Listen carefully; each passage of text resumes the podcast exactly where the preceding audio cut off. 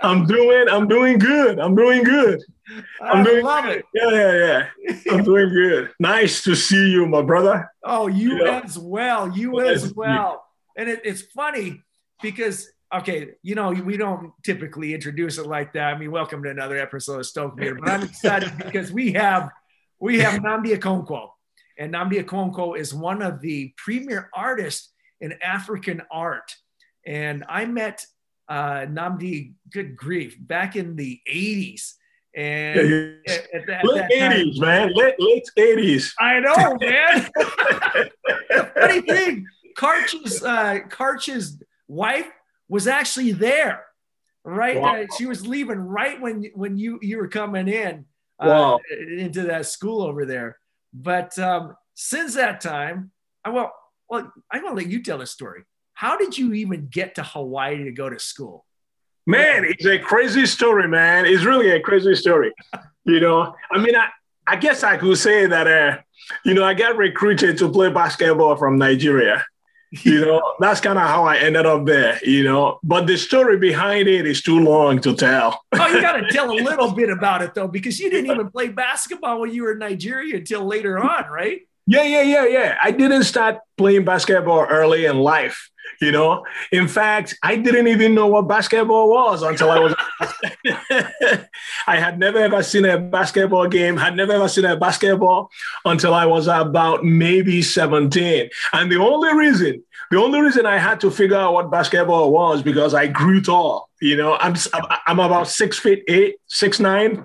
You know, and when I was seventeen, we had moved from a little town where I was born to a bigger city. If I had remained in the little town, I wouldn't have, I wouldn't be here now. Let's put it that way. Yeah. But because we moved to that bigger city, I would run into people, and the first things they will ask, the first thing they will ask me is, "Do you play basketball?" You go, what's basketball? And I'm like, "What the heck is that?" and, and I got tired of saying no. You know,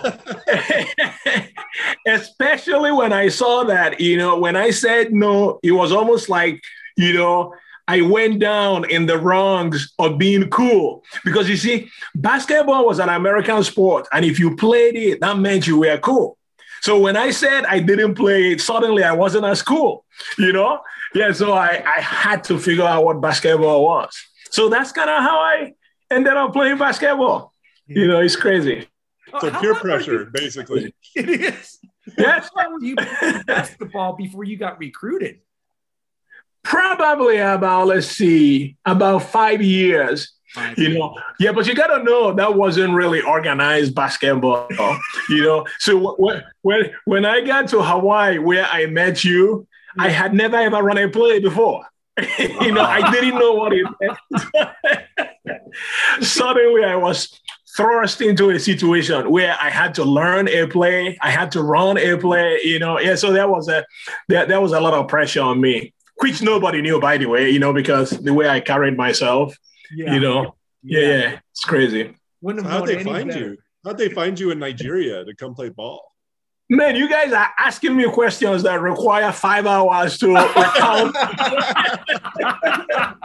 Well, that, we'll, we'll do a part two then. Oh, oh, man you you can do a you can do a seven part, part series if you want man i tell you. I got so many stories to tell you know. You know the funny thing is that i didn't know how i the coach in in, in hawaii found, uh, found found out about me until i got there. I remember one day i was saying to him how did you even how did you even have, how did i even end up here? How did you ever get to know about me you know it was then that he told me about a guy who i knew in nigeria but who i didn't know was the one that you know communicated with the coach and told him about me. Yeah but i did not have any idea. It was completely a miracle Yeah. to me. Yeah it's just, just amazing you know. And i can get it. okay go ahead. Well, I was going to say, well, it sounds like we've got, as far as you getting there, that's a whole nother episode we need to Oh, have. yeah. Oh man, But- it's it's you know, it's let's put it this way. You know, I mean, I can get into it now, but it's gonna take up the whole podcast. Sure, no, sure, seriously, it's, it's gonna take up the whole whole hour. You know, so so I don't know. Whatever you guys want me to do. Well, let's get into what you really enjoy, and that's the art. Yeah. Talk Yes. about your your kind of story along those lines because you know I think as much as people understand that it's difficult to make a career in sports, Yes, I'm sure it's also very difficult to get started and get a career in art yeah, too. I think that's fascinating. Well, yes, yes. I want to interject a little bit about this because when I knew when I first met Nnamdi, I had no idea what the heck he was doing except uh, playing sports. I remember you were dilly dilly dallying in art over there, and, and it was a matter of fact one of the funniest things I remember is I, I challenged you to a foot race. A you remember? and and Nnamdi's six nine and I'm five seven. And I remember looking over to the side and his hip was almost to my face. yeah, you were you were certainly crazy then. I tell you.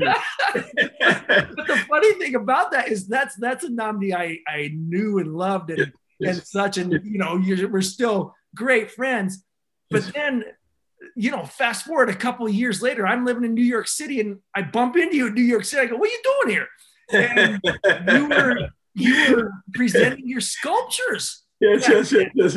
and then fast forward a couple more years, and I see on Facebook in Samuel Jackson's swimming pool with one of your sculptures. I go, wait, wait, wait, what, what when did you start doing this, man? So yeah, so I, so how to to Gary's point, how in the world did that happen? And You know, what you know, I gotta. I gotta, I gotta, I gotta, I gotta. Yeah, this is fascinating because you know there's so many things that come to my mind, you know, and I'm I'm gonna find a way to hopefully make it work. You know, I I almost want to say a prayer now, you know, man. you know, but you see, you see, everything in my life is sort of interwoven. You see, my basketball life and my art life are so strongly interlaced, you know, because the the the without my art, I wouldn't have found basketball. And because of what I learned in the beginning, you know, through my art, I was able to persevere and make it to Hawaii, you know, yeah. with a basketball scholarship. So they're all interwoven. So when, when I came to Hawaii, you know, I had already known I was an artist because I had studied quite a bit in Nigeria art, you know, and and but I felt that art was something that I could always do. You know, basketball was the thing that was at the top of my mind then. You know, I knew you could only play basketball for, I mean, when you're 40, you couldn't be playing basketball, but you can still do art.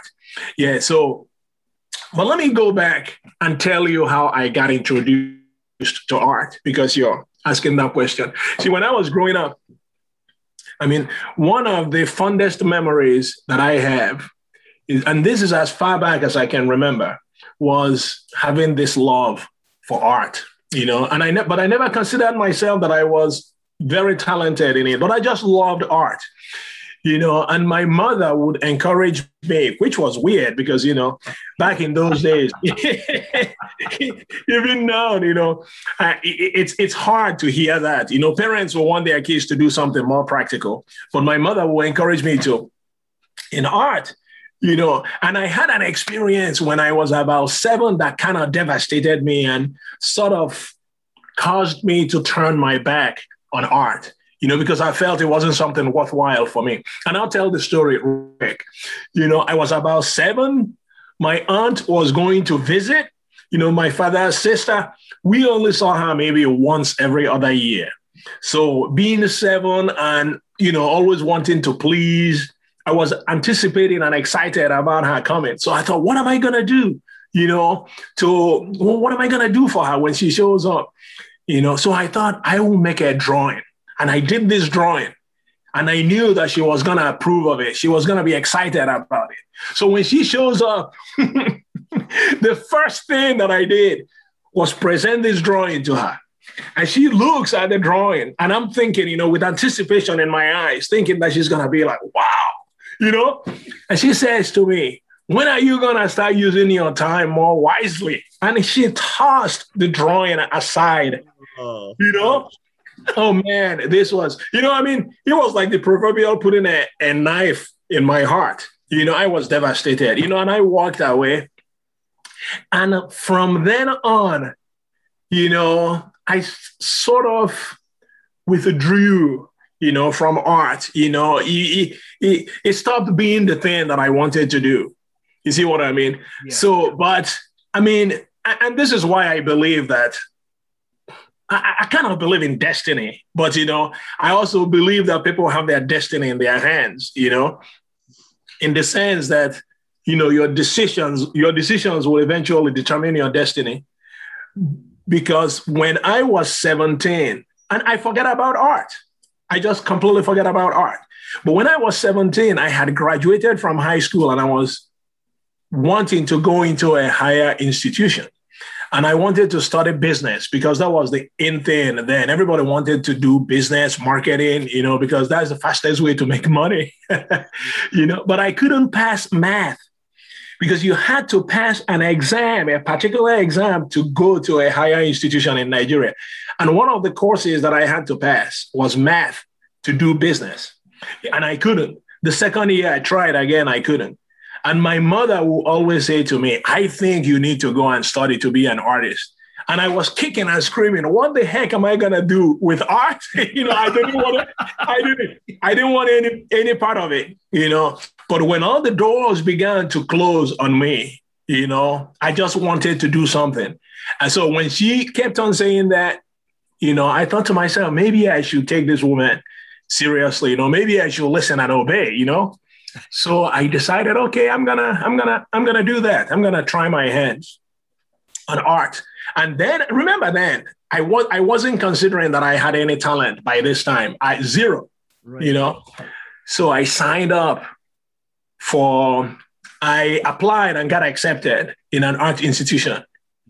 The first week I was in that institution, I started regretting what I did because it was obvious to me that the guys that came in with me were already like, I mean, they were like Picasso already, you know? and I'm like, what am I doing here?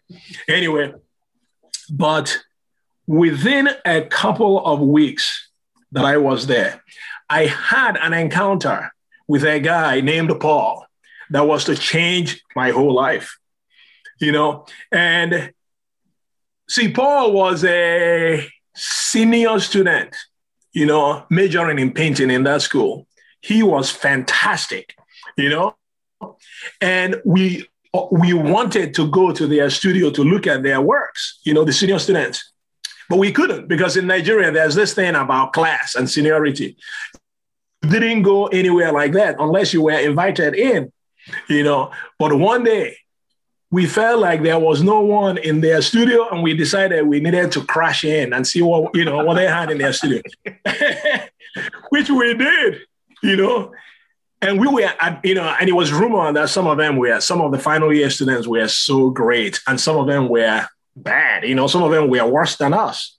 So we went into the their studio thinking there was nobody there. And of course we were blown away by some of the paintings that we saw and I remember we were admiring one of them, you know, and suddenly we hear something when we turn around, and there was a guy coming out from an adjoining room there that we didn't know was there. It turned out it was Paul, you know, and we were scared. We were young kids, you know, and we started, but then we found out he was the guy that painted the masterpiece that we were admiring, you know, so we began to lavish all kinds of compliments on him, you know, telling him how great he was. Right. That was when he said to us, you know, I'm going to tell you guys one thing. There were about four of us or five of us there. He's going to, and then he, he proceeds to tell us this. He says, you know, you guys can be better than me if you want, or you can be equally good, you know, by the time you become a final year student. And we're like, what? You know. and he says to us this that all he's gonna take was practice. That if we are going to, if we leave that studio that day and go buy a sketchbook and drew and sketched like if our lives depended on it, you know, in four years, you know, we're gonna be just as good as him or maybe better. And then he said something else. He said, Well, you know, you're gonna you're gonna take this seriously, you know, because don't let any day go by without drawing. Even if you fall asleep at night and realize that you, you know, you turn around in the middle of the night and it came to your mind, oh, I didn't draw today. Pull yourself up, you know, set something up and draw. And make a long story short, it felt like if God Himself, if you see, I've always been spiritual, you know, I have to say this. Yes. From the get go, I've always been a spiritual soul, you know, I've always believed in God. And if God Himself had appeared to me that day and spoken to me, you wouldn't have you wouldn't have been more impactful than what. In fact, I, later on, I was thinking, man, maybe God did appear to me in disguise, you know, as Paul, because I went out from that meeting and bought a sketchbook and did exactly what he, he said that we needed to do. And I guess the rest is history, you know. But the funny thing was that when I discovered basketball, I, it was late in life, right?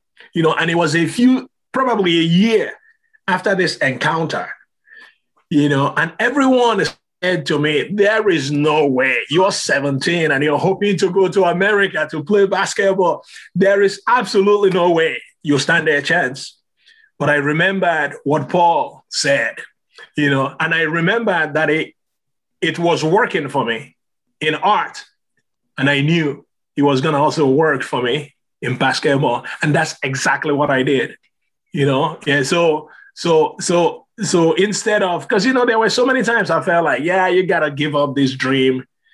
But the dream of coming to America was something that I, you know, ever since I can remember, I had you know? Yeah. I'm gonna let you guys say so.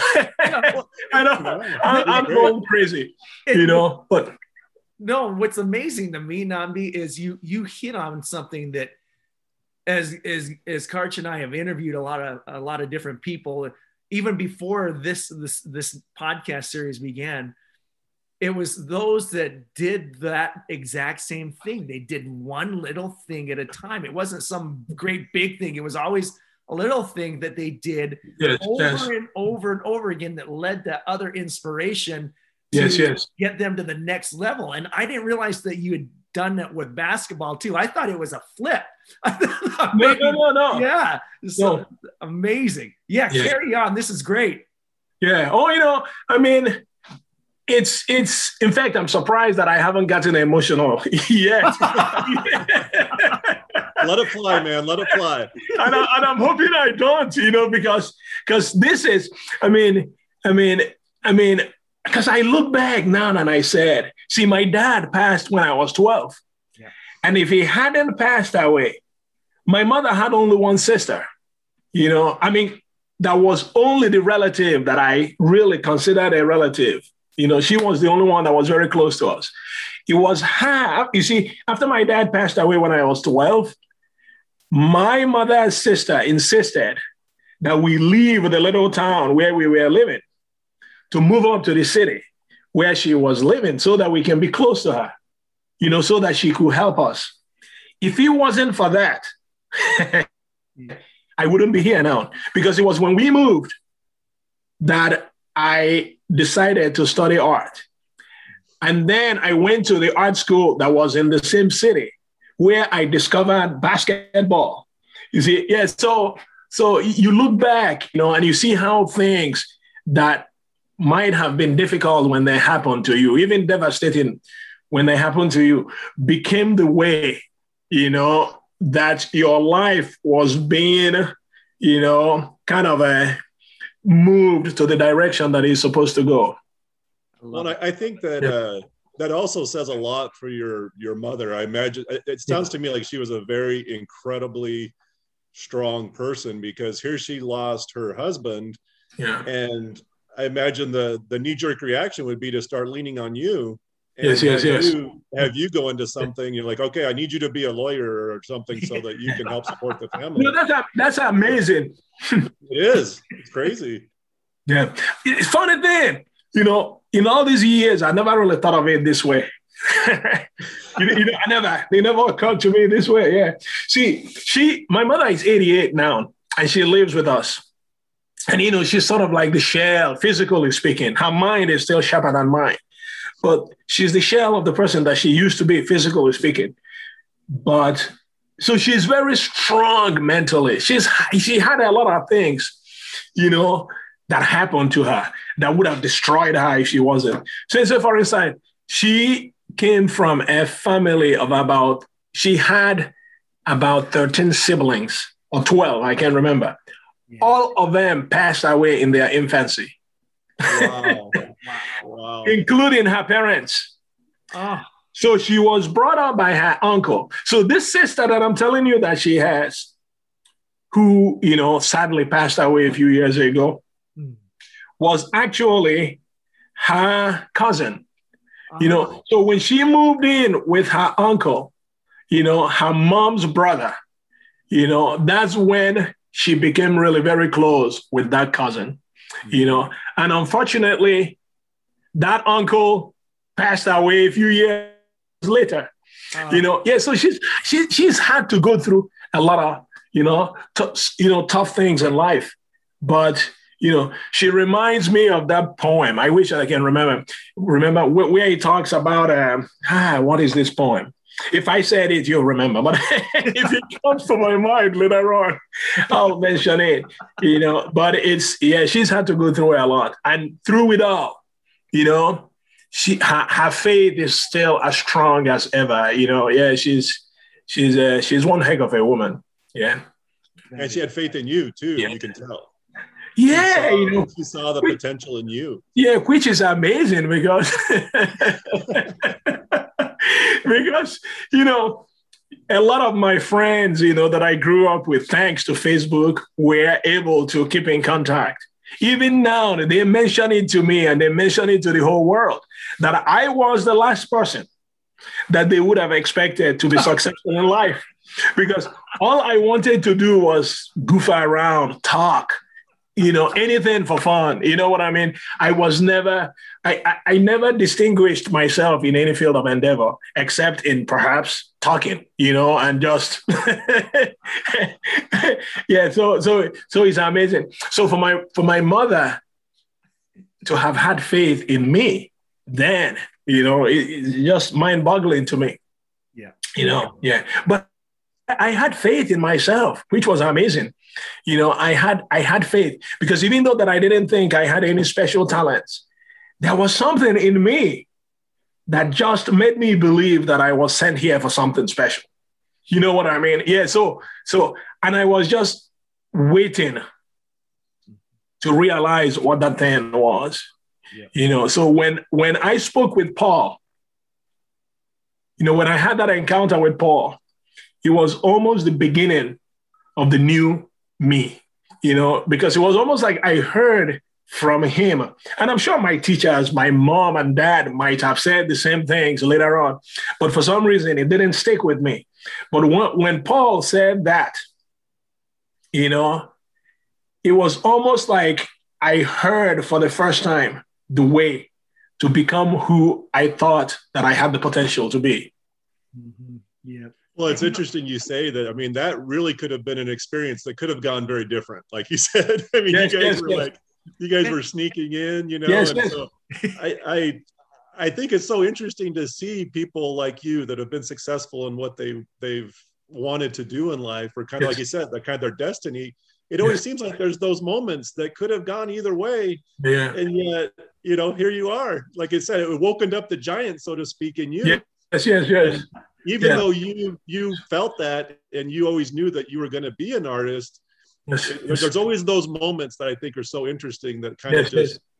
get you going and, and yes, after that there was no stopping you yes yes you know what's also interesting with that though too is that because of all those experiences i remember when you were going through some pretty rough times over uh, over there at the university right and, yes, yes.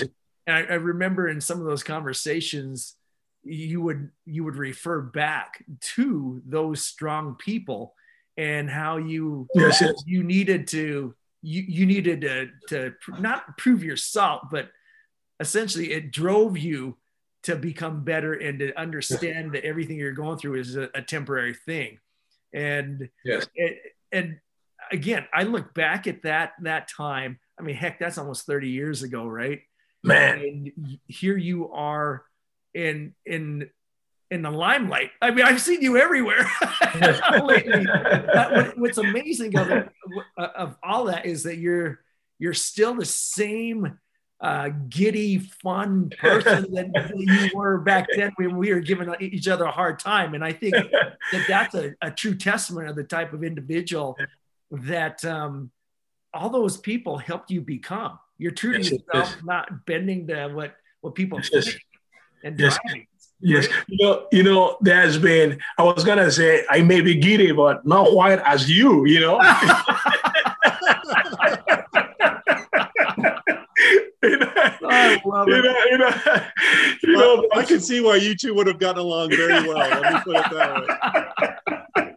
I mean, I mean, we were next door to each other, you know, and I remember we goof around during the day, and then at night I couldn't sleep, you know, because I was going through some terrible time, you know, and I'll open the door and I'll knock on Maurice's door, and he, him and his roommates will be like, and I'm thinking they were thinking, this is Nnamdi again. What does he want?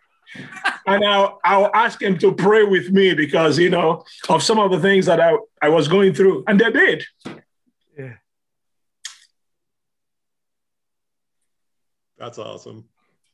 You know, it's just, uh, you know, there's a, there's kind of a saying. I believe this is this is kind of like a Nigerian, maybe an African saying. My mother used to say that, you know, when she would encourage us to work hard, and she, she would say, but you know what, you know, and this is, you know, because you know most kids are lazy. You know, I probably was lazy too then, and she would say, you know, you know, it takes it's a hard road that leads to glory, you know, and the saying goes that if you were to tell a poor man. If a poor man was to find out exactly what it takes to be rich, they will rather stay poor. You know, they will come to the conclusion that they don't want to be rich. They will rather just stay poor.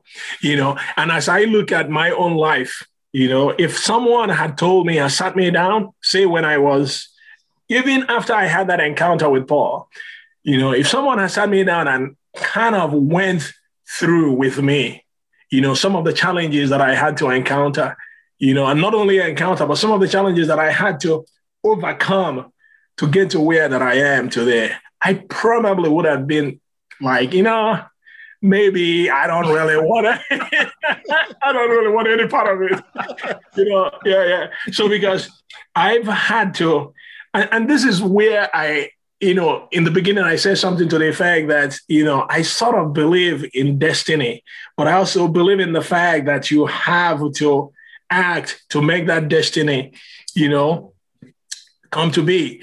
Because there were so many instances in my life, like you guys have suggested, when I could have taken the other road, you know.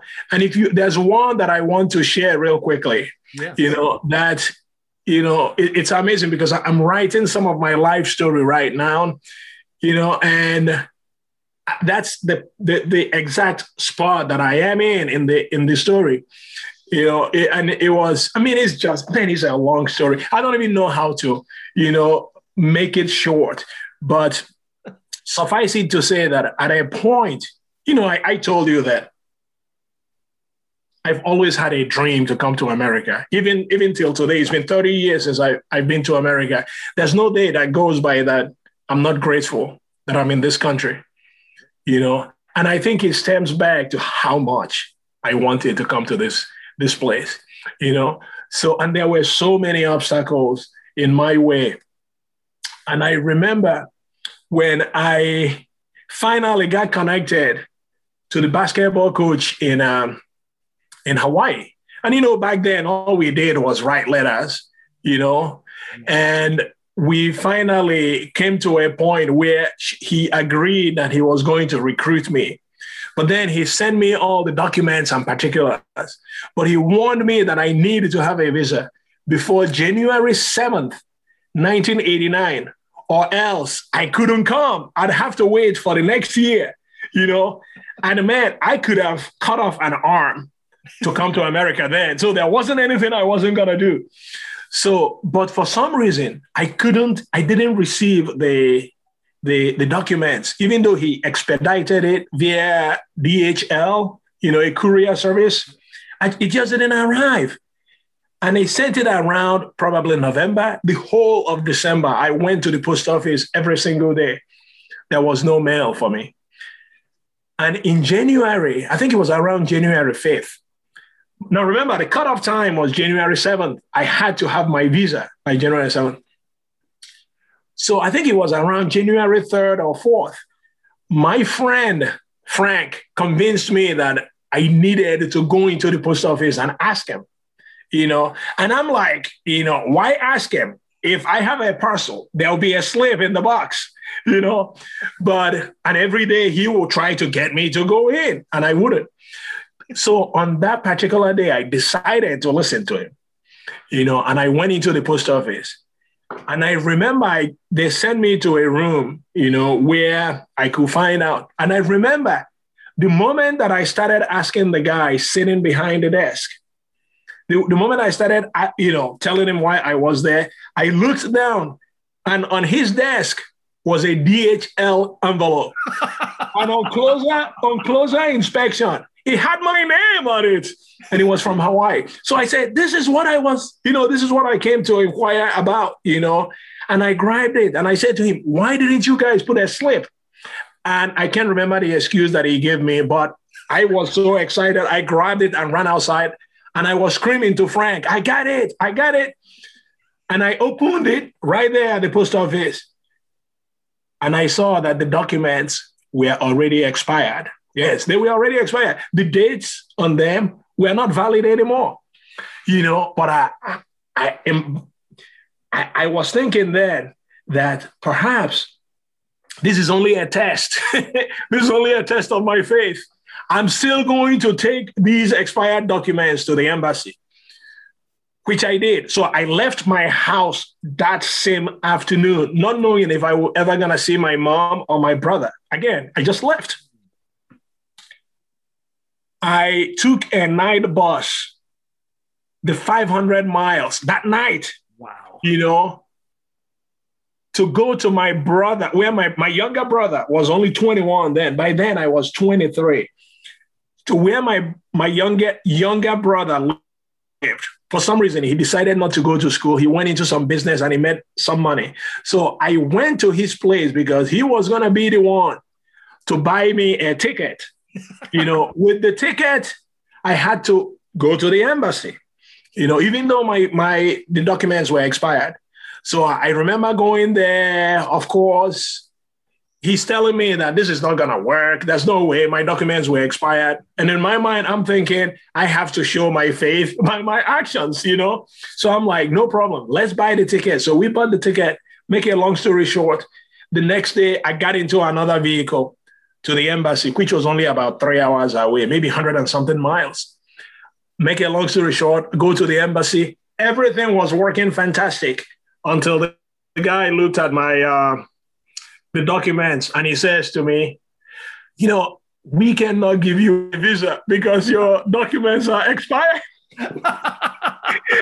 so, so, so, I mean, you can you can put yourself in my shoes, you know. Right. So, but the amazing thing happened as I was devastated, I was dis- disappointed. But I remember walking out of the embassy and I was feeling this kind of peace, you know, that I couldn't describe. Why was I feeling peace when I just received a devastating news, you know? So I went home back to my brother and he told me, Well, I told you it was going to happen, you know. That night, one of my friends called me and he says to me, what is going on? So I told my friend, you see how, if, you notice the stories that I'm telling you, there was always a friend. so, so he says, if I were you, I would go back to the embassy. I didn't understand that what he meant was that I should, because in Nigeria, there were two embassies, one in Lagos, Nigeria, one in Kaduna. I had gone to the Kaduna embassy and was rejected. But foolish, you know, fool, you know, foolishly, I went back to the Kaduna embassy, you know, and I got there, went to my friend's house that I was supposed to stay the night with before I would go there in the morning. And he's like, Nnamdi, what are you doing here? They just rejected you a few days ago. You know, that's no, that's no way they're gonna give you a visa. And to make matters worse, when they rejected you those days, they put a stamp on your passport because they didn't want you to come back until another six months at least. Oh man. You know, yeah. So so see, so I so so he convinced me that I needed to not go to Kaduna Embassy, but try my luck in Lagos Embassy. And Lagos was another 500 miles away. You see, the whole reason I'm telling you this story is because there was a decision time like no other that was coming up for me. Because to go to that Lagos, and remember now, oh, I didn't tell you that I, I bought I bought a plane ticket that was supposed to depart on the 17th. And it was a non-refundable, you know. and by this time, this time was like, okay, then I, I don't remember the exact dates, but this evening that I was that I was having to make a decision whether to again board a night bus to go to Lagos from Kaduna was the eve of Martin Luther King Day, 1989. So it would have been maybe the 15th or the 14th or the 16th. I, I don't remember. So I went to the bus uh, the bus, uh, whatever we call it. I can't remember exactly what we call it, you know, and I was going to get on a bus to travel all night to Lagos. That's when all these feelings descended upon me. I mean, it was, and they were all negative feelings. And I was, for some reason, I was sure that I was going to die, you know, because accidents happen like that in Nigeria. You know, there were so many people that, that has died from freak accidents like that.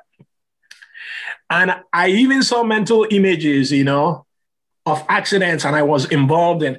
I saw a newspaper article in my home state saying aspiring basketball star dies in an accident. and I, I was like, there's no way that I'm gonna get on that bus, you know? And I thought, but if I don't get if I don't get on that bus, that's pretty much saying goodbye to all my dreams, right? I had to find out. So I remember I was thinking about it, I was praying about it. And then the idea, idea came to me to take a walk and really pray and think about it, you know. And I and remember I was I was under pressure because of because of the time, you know, because my flight was gonna be leaving in the next couple of days. Anyway, it was while I was taking a walk that I made that decision because I, I, and this is why I decided to do it, which is funny. This, this, this is why I decided to go. I said, you know, if I don't take that trip, I will never ever know what would have happened, you know.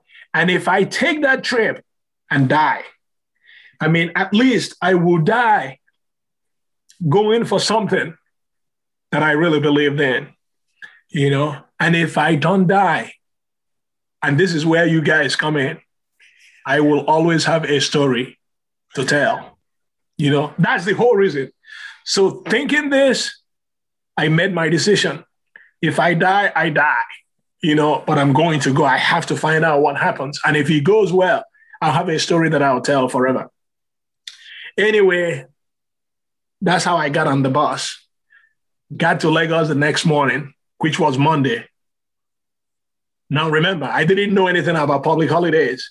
Went straight to the embassy. There was no soul and the American embassy, you know, and my flight was supposed to leave the next day, and there was no soul at the embassy, you know. Yeah, so to make a long story short, because this is really a long story. I went, I found a friend that lived in that city, stayed the night with him, planning that I was going to go to the embassy the next day. So the next day, and that was the only day that I had to spare. I went to the embassy, and I'm not going to tell you guys what happened. oh no! you kind of figured out what happened, you know? Yeah, but yeah. So it's it's yeah, it's been an amazing journey. You know, it's been an amazing journey. Yeah. Well, you know, that amazing journey continued because after school, you get married. And ironically, this is the crazy thing. Then I moved to Idaho. Yes, yes. I work with your wife's brother, man. Yeah, yeah. How random is that? but, but, I remember you were struggling. Uh, you were you were Utah at the time, and, and yes, all of this art and such was like, what in the world? Yes, yes, yes. this in Utah, and you and it's it's much like when your father passed away.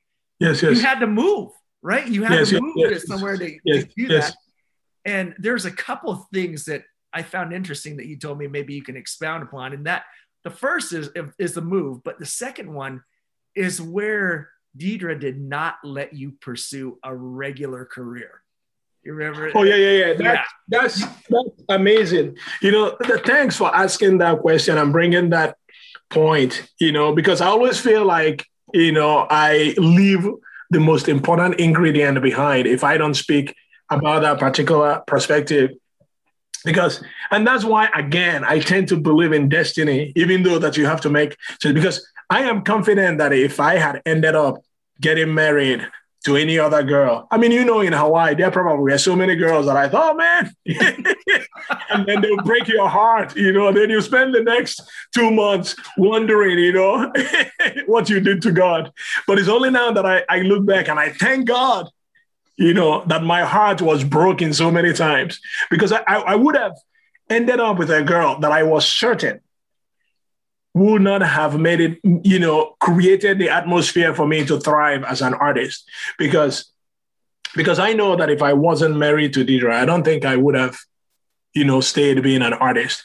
Because and there was a particular experience that happened that illustrates this point beautifully, I think. I think was around 2010, 11, you know, during the Great Recession. You know, I've always prided myself on being the hardest working man on earth. You know, I mean, I can, I mean, if it's to take work, if it's to take suffering, I am willing to do whatever it takes just so that I can succeed. Nothing, I, I, don't like anything to stand in my way and I don't like excuses, you know, but I was doing everything. I was literally on the road like 36 weeks, you know, 36 weekends of the year. I was literally driving from place to place trying to sell my art. You know, nothing that I did was working. Somehow we were surviving, you know, even though that every new day seemed to be the last you know, but somehow we made it to the next day, you know. And I remember this particularly tough stretch. I was driving home and I just decided, you know what? As, as tough as things are in Nigeria, maybe we should move to Nigeria. maybe we should move back to Nigeria. So either that, or maybe I should just quit doing this, you know, and go get a and go get a day job somewhere. I'm sure that you know. I mean, and and by then we. I mean, eh, okay, let's put it that way. So I came home, and I I spoke with my wife, and I said, you know, we either move to Nigeria, or I'm gonna go get a job. And she said, well, you know, you know, maybe maybe we can move to Nigeria. She actually liked the idea you know, because you know she she's she lived uh, a year and a half a year and a half in Ecuador. Mm-hmm. You know, so she likes the idea of uh, you know going to foreign places. You know, so she welcomed that idea. You know, but when I said to her that maybe I should go get a job, she said to me, "That will be over my dead body." You know.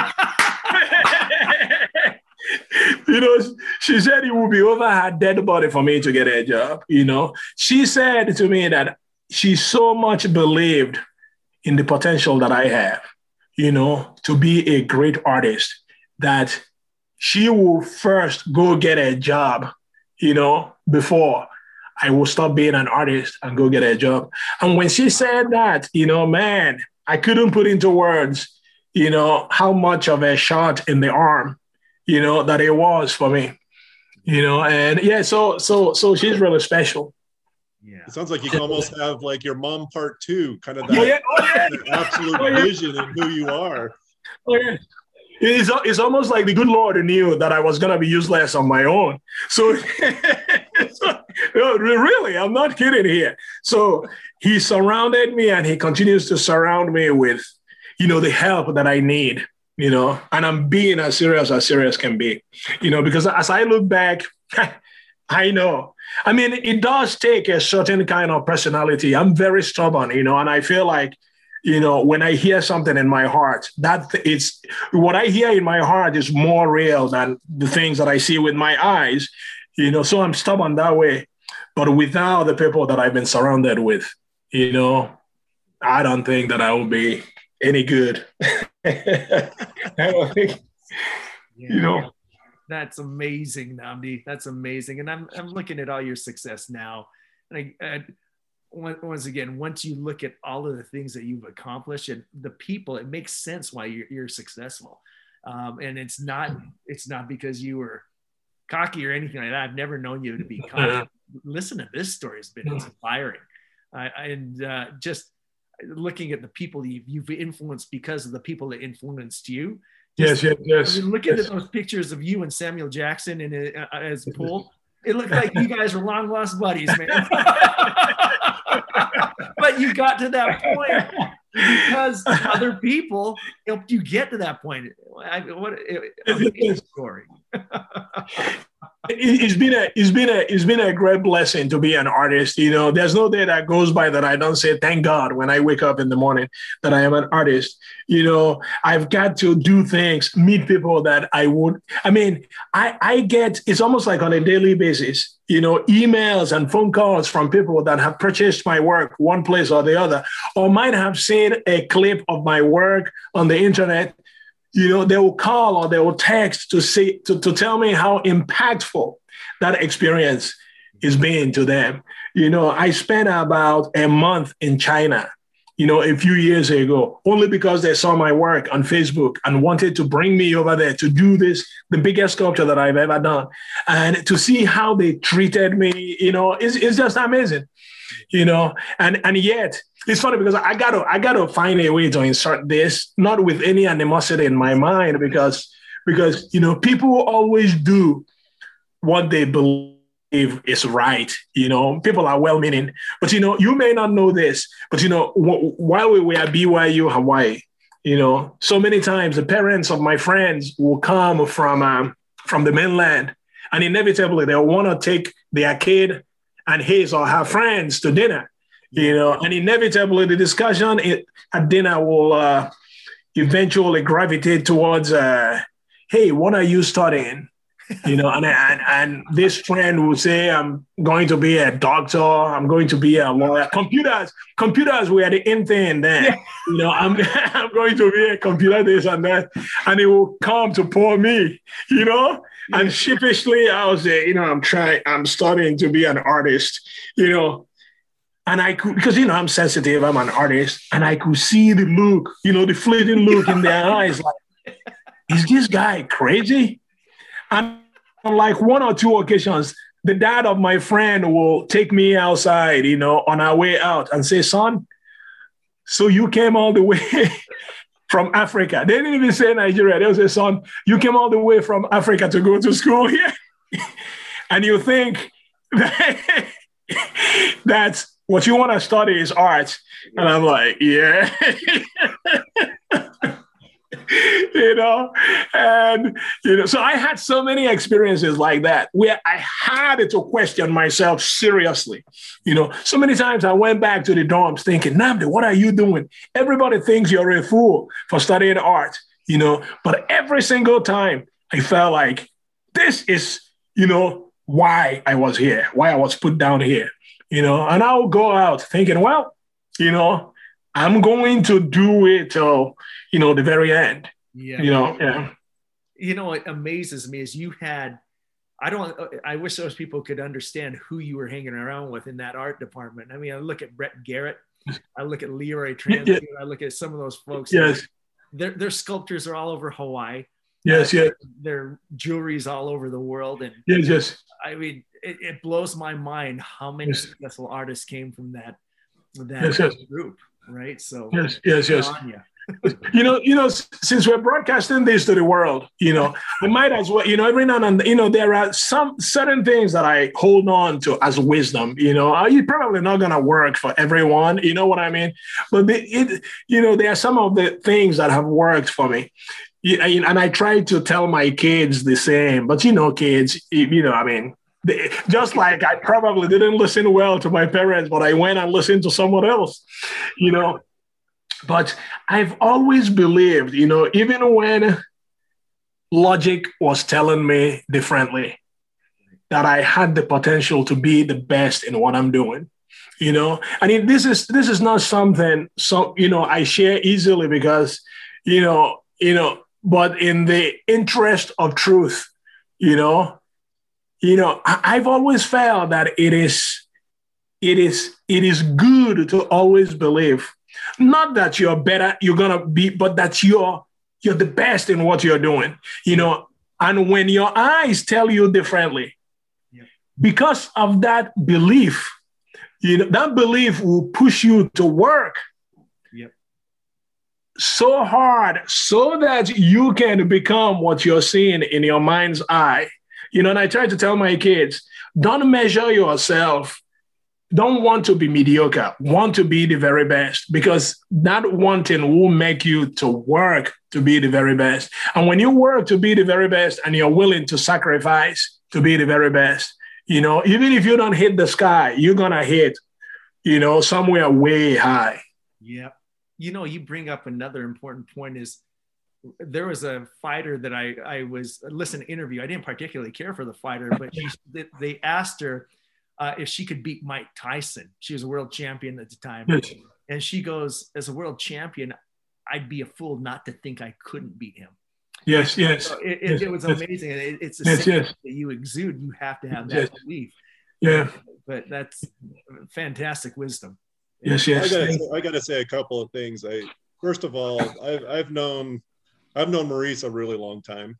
Yes, yes, yes. And one thing uh, it's kind of really interesting to look at both of you and there's one thing that i can say about people that that i've seen in my life that have been successful is i know for a fact we could roll back 30 years and you guys would be the same personality that you are right now yes, yes you know what i mean and I, I think that oftentimes gets gets glossed over is i think yes. one of the attributes of really successful people in their field is you've made you you've remained true to who you are Yes, yes. You know what I mean? Yes, yes. Like, I, I, I, I'm almost seeing like these these two young kids in Hawaii. you know, chatting, you know, just having a good time and helping each other. I'm being supportive of each other. Yes, yes. Other than you're just good, you guys are just good people. You yes, know, yes. The second thing that I that I that I'm seeing from you is that the people that, that are also successful, and I think you just touched on this in your last statements is you didn't allow society to push you against something that you didn't believe in or that you didn't think yes yes was, yes yes. was, was in you. You know what i mean? Yes yes and yes. I think yes. there's so much pressure with social media and everything else into today yes, you know, yes, today yes yes. yes to be listening what other people are going to want want to tell you you know Yes, how yes. did you how did you maintain that focus i mean it obviously wasn't easy No, it, it was not. You know, to be to be brutally honest, I think that if if if it wasn't for my faith, that in the principle that there is a God, you know, I, I wouldn't have been able to, you know, to to weather the storm of pressure, you know, to do something else, because even growing up, and this isn't something anyone really, I can tell you that I read in a book, but I sort of reasoned that if there was a God, he must then be the one to give people talents. And if he was the one that gave people talents, then what kind of God would he be? If he gave someone a talent and that someone worked their butts off, worked their butt off, that someone isn't able to make a living with that talent that God gave him. You know, so it didn't make sense to me that God would give me a talent that I couldn't be successful with if I did my part. You know, so every time I thought that, I was like, yeah, if I give up art, I will give up believing that there's a God. Mm, period. You know, because because the two cannot, you know, and, and it just, I, guess it's a natural, a natural, uh, a native, uh, a native uh, attribute that I think that I have that I don't take things just you know at their face value. If I'm going to, for instance, using an example, if I'm gonna believe in God, I'm gonna be all in, you know, and and if I see and if I couldn't be all in, then what's the point of believing in God? Yeah, so I've used every experience, the good and the bad, especially the bad, you know, to kind of experiment to see, you know, yeah, yeah. Without that faith that I had in God, you know, I wouldn't have been able to. And also, without some people, you know, that I felt, because even then, when I got to Hawaii, even though that I was facing incredible pressure to do something else, one of my art teachers, you know, Jan Fisher, you know, he was God sent. It was almost like God put him there just for me. it was eh, that's what I felt because he inspired me so much to heights that I never even knew existed. He so believed in my potential and ability to be someone in art. You know what I mean? And he didn't, he didn't, he, I mean, he lavished every praise on me. And and that without him too, I I doubt, you know, if I would have uh, you know, believed in myself as much as I did. You know, the way that you have to believe in yourself to actually go and make something happen. Yeah, so there are a few people like that, you know, that that seem, you know, to be put in place just, you know, for my benefit. Yeah. Yeah. Yeah. yeah. It, it reminds me of the, we had a, a podcast with Sean Covey here recently. And that's yes. one of the things that he, he touched on was the people in your life that give you affirmation are yes. just is so crucial, and you don't yes. know who you are for someone else. You know, yes, yes. You can motivate them to do great things in their yes, life. Yes, you know? yes, It's interesting how those, you've had a few people in your life like that. That yeah, yeah, really yeah, yeah, yeah. And you begin to feel that you you don't want to let these people down. You know what I mean? Because they they they they believe you can do anything. You see what I mean? Yeah. And because they believe in it, and you know they are sensible people, you know, you're not paying them to believe what they believe. They just, there's something they must be seeing that you may not be seeing, but they believe you can do anything. And you don't want to let them down. True. Oh, That's awesome. No, yeah. this is, this is, uh, I don't want to take a whole lot of your time, but I, we said this with multiple guests, but this is it stands true. We got to do this again, man. so many good things that are coming from this. And I literally, we could go on and on and on, but the inspiration that you've evoked over the over this interview, I mean, I could feel it. This is really, really thought provoking stuff that I know that uh, my my family's going to benefit from once they listen to it. Yes, yes, yes. Yeah, we we've got to break this down even more. You've got so many chapters in this story that I I I want to hear. Yes, We've got to do more. Yes. We absolutely yes, have yes. to do more. It's been a pleasure. Yes, yes, yes. I mean, if you guys are not just saying that, you know, to uh, make me feel good, you know, I will be ready when you're ready. no, we are definitely doing you this know, again, know, man. So you know, you know. watch out. Watch out. hey, I, I want to really thank you guys. I want to really thank you guys for this opportunity because remember, remember what I said that one of the reasons that I took some of the steps as difficult as they might have been in the past, was because I felt that if I succeeded, you know, there will be opportunities like this to tell that story, to inspire others, you know? Yeah. yeah so you, you were awesome. We're dead serious, so it's on. So thank you. Thank you. we will catch you soon, my friend. Okay. all right, all right, all right. God bless, man. Both of you. God bless. You guys are cool. This.